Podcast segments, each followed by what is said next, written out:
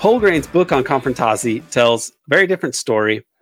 Um, he was a he, he basically Greg Poulgrain, as a history historian, history student, history professor later, he stays with Azahari uh, in outside of Jakarta for two months um, with his wife and son.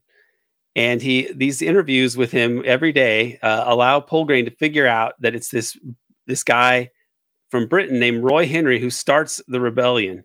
So uh, Greg Poulgrain befriends this this guy, this character, this historical figure from the Konfrontasi, and stays with him for like two months in in Indonesia.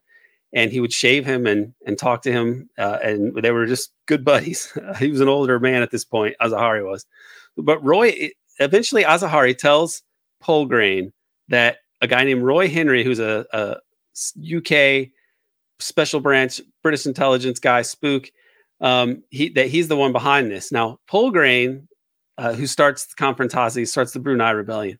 Poulgrain tracks this guy down in London. So Greg Poulgrain goes from Australia to, to Britain, has a lunch with this guy in 1991, and he has all these documents that he's gotten from Azahari and from other our sources, archival sources in Australia and, and who knows where else.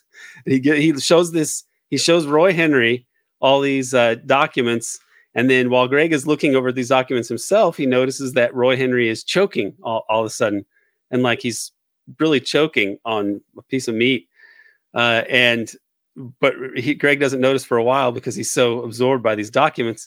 And this British, this old British spook is choking to death right in front of him. Well, the waiter sees this, it comes up and like slaps the guy on the back. And uh, according to Poulgrain, the meat dislodges from his throat uh, goes five yards in the air and like lands on the floor, and it's a real it's a weird scene for a few minutes, and then kind of calms back down.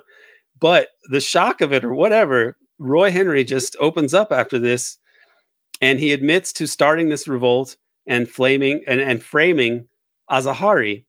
Uh, because for the for the British, starting this Brunei revolt, it, it allowed uh, a guy, this Lee Kuan Yew, Lee Kuan Yew to consolidate control over Singapore uh, because he could accuse his enemies of being in league with Azahari. This all, this makes it easier for Indonesia or for Singapore to be this totally independent nation state or city state with instead of part of this proposed Malaysia plan.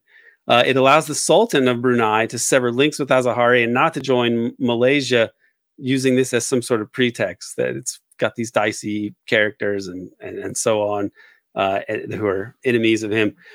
The outcome of this is that the British British oil interests and the Sultan of Brunei get all the offshore, all this offshore oil. So they basically are a- able to finagle this into a way to create a little mini independent statelet, Brunei, Brunei, the Sultanate or whatever you want to call it, because people have heard of the Sultan of Brunei. He was like the richest man, Brunei, the, the richest man in the world for for a time he had that title. It's just because he sat on all this oil in his own country, which was made into its own country in order for the British not to have to share this with the rest of uh, Malaysia, which was a, a, larger country. So this is just a way to sort of screw the people that were living in this part of the world. Uh, and it's it, Poulgrain tracks it down and actually got the the story here, which uh, it probably should be the accepted one um, based on what he was able to uncover. But this is still an area of history that's like you know it's cold war spy games it's still controversial but this is this is what happened. The british did this. So this conflict you know the the so-called konfrontasi uh, was essentially this kind of low scale low level war between indonesia and the british colonies in southeast asia. Malaysia what became brunei uh, singapore these are all at the moment basically british colonies. And this is kind of one of many proxy wars in the larger Cold War that was going on. We talked about the role of the British in, in fueling this conflict, to try to destabilize Sukarno. Well, what, what about the role of the U.S.? Was the CIA involved? Well, as ever, uh, the U.S. was involved, and there it, it, does appear that there was a CIA hand here. Uh, if you see them, look at this map, you can get a sense of where a lot of this happened. This is from Greg Poulgrain's book. But this where it says Konfrontasi started, this is on uh, Borneo, which is one of the the biggest parts of uh, Indonesia, one of the biggest islands in this area. Sumatra and Borneo are the two physically largest uh, islands around this part. Uh, but if you look, if you look at that island, if today it is split, the northern part is part of Indonesia. That's Sarawak, and then the bottom part is, uh, sorry, the northern part is Malaysia, and then the bottom part is Indonesia, the so- the southern part. But the, then Brunei is also there on the northern part, and you can see where it's just this little carved out mini statelet that this rich guy, uh, with in, in collusion with the British, sets up as his independent country. But what happens here is, okay, Dulles had been fired. Allen Dulles had been fired on November 29th, 1961, given a, a, a decent interval after the Bay of Pigs failure, but he was fired months later. Uh, and he advised JFK that after the New Guinea thing would be settled, uh, that Sukarno would launch another anti-colonial adventure. Okay, so this is, I think, very damning it, when you look at it because Sukarno didn't really have reason to launch Konfrontasi, and it doesn't appear that he did it. Appears that it came from British intelligence, and of course, Allen Dulles was uh, uh the British and the U.S. cooperated in all these things. So um, Sukarno was telling Kennedy that because uh, Sukarno is this bad guy, or sorry, Allen Dulles is telling Kennedy because Sukarno is this guy we can't really rely on or trust. We shouldn't give him any economic aid. He's probably going to go on another anti-colonial adventure, and it would be bad. Well, how did he know this? Okay, uh, another guy that enters this story is someone named William Andreas Brown, and he is a CIA agent operating out of Kuching, and he helped to coordinate this um, operation to get arms for this clandestine communist organization in Sarawak. This is one of the main uh, sort of an- uh, antagonists in this whole affair. Uh, and he's helped in this with the CIA's Frank C. Starr, uh, whose nickname was the Star of Texas.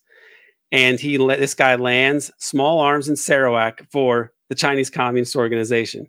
So, just to, for people keeping score at home, the CIA will work with anyone, including communists, uh, including Nazis, including jihadis, including mobsters. Like they'll work with anyone, even communists, which is which in a bigger sense really is their ultimate nemesis because they're the champions of private property, the secret police of private property. But if they have bigger geopolitical plans involved, they're happy to support some communist group like they did here. Um, part of what kicks this off that sparks this is a mistake, quote unquote, by British forces. Uh, a ship called the Albion lands at Kuching. If you look on the map, you can see it there. Uh, in response to the rebellion in Brunei, the Brunei rebellion, which is 400 miles to the north. So this is a strange place to land.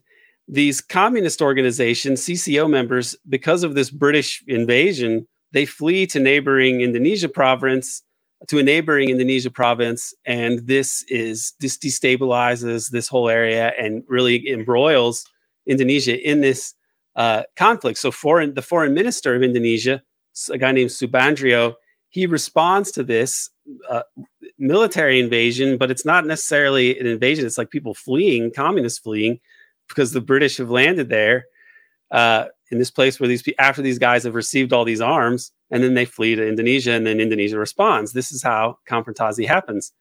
And so this conflict, this sort of border conflict, this low intensity war, is very useful for Allen Dulles and these other people who are not fans of Sukarno. It allows, it's very useful for both the British and the US. It allows Brunei to stay out of the new state of Malaysia because it's embroiled in this conflict with Indonesia. So it adds more to the to the Sultan's case uh, it solves the problem of Sarawak's hesitancy to join Malaysia. So Sarawak had had been, you know, there's a whole history of resistance to like British uh, colonialism, and at this point, Malaysia was perceived as a British colonial sort of enterprise, and so there was some resistance to it. Uh, but it also this whole conflict also sets Indonesia on the path to regime change because they are not a, a wealthy uh, prosperous country with great industry at this point. So fighting a war, uh, even a small one, is a, a, big problem for their their population, which is they have a very high population uh, and you know agriculture that doesn't really support them very well. A lot of people who barely have enough to eat. So there's uh, for all these reasons, there's just it, it, it points to another kind of Allen Dulles Allen Dulles master plot uh, when, when you look at it. The, the way that it, that involved all these actors, what the aims were, what the what it, what it achieved. This was probably something Allen Dulles had set in the works before he left, and he probably tips his hand uh, when he's saying that Sukarno is going to pursue another adventure, so don't give him any economic aid. They don't want they want him to be suffering. Uh, he wants his regime to be destabilized and tottering if possible, and that's what ends up happening. So the CIA was working under uh, the aegis of Security Intelligence of Far East, a, a, joint group with the, the the Brits in Singapore. So there's plenty of reason to believe they were absolutely collaborating on this. That was just an excerpt from the American Exception podcast. To hear the whole episode, as well as archived and new episodes, please subscribe to the American Exception podcast at Patreon. There's a link in the show notes, or you can just go to patreon.com slash American Exception. Subscribe and you can join us as we illuminate the dark side of the U.S. empire.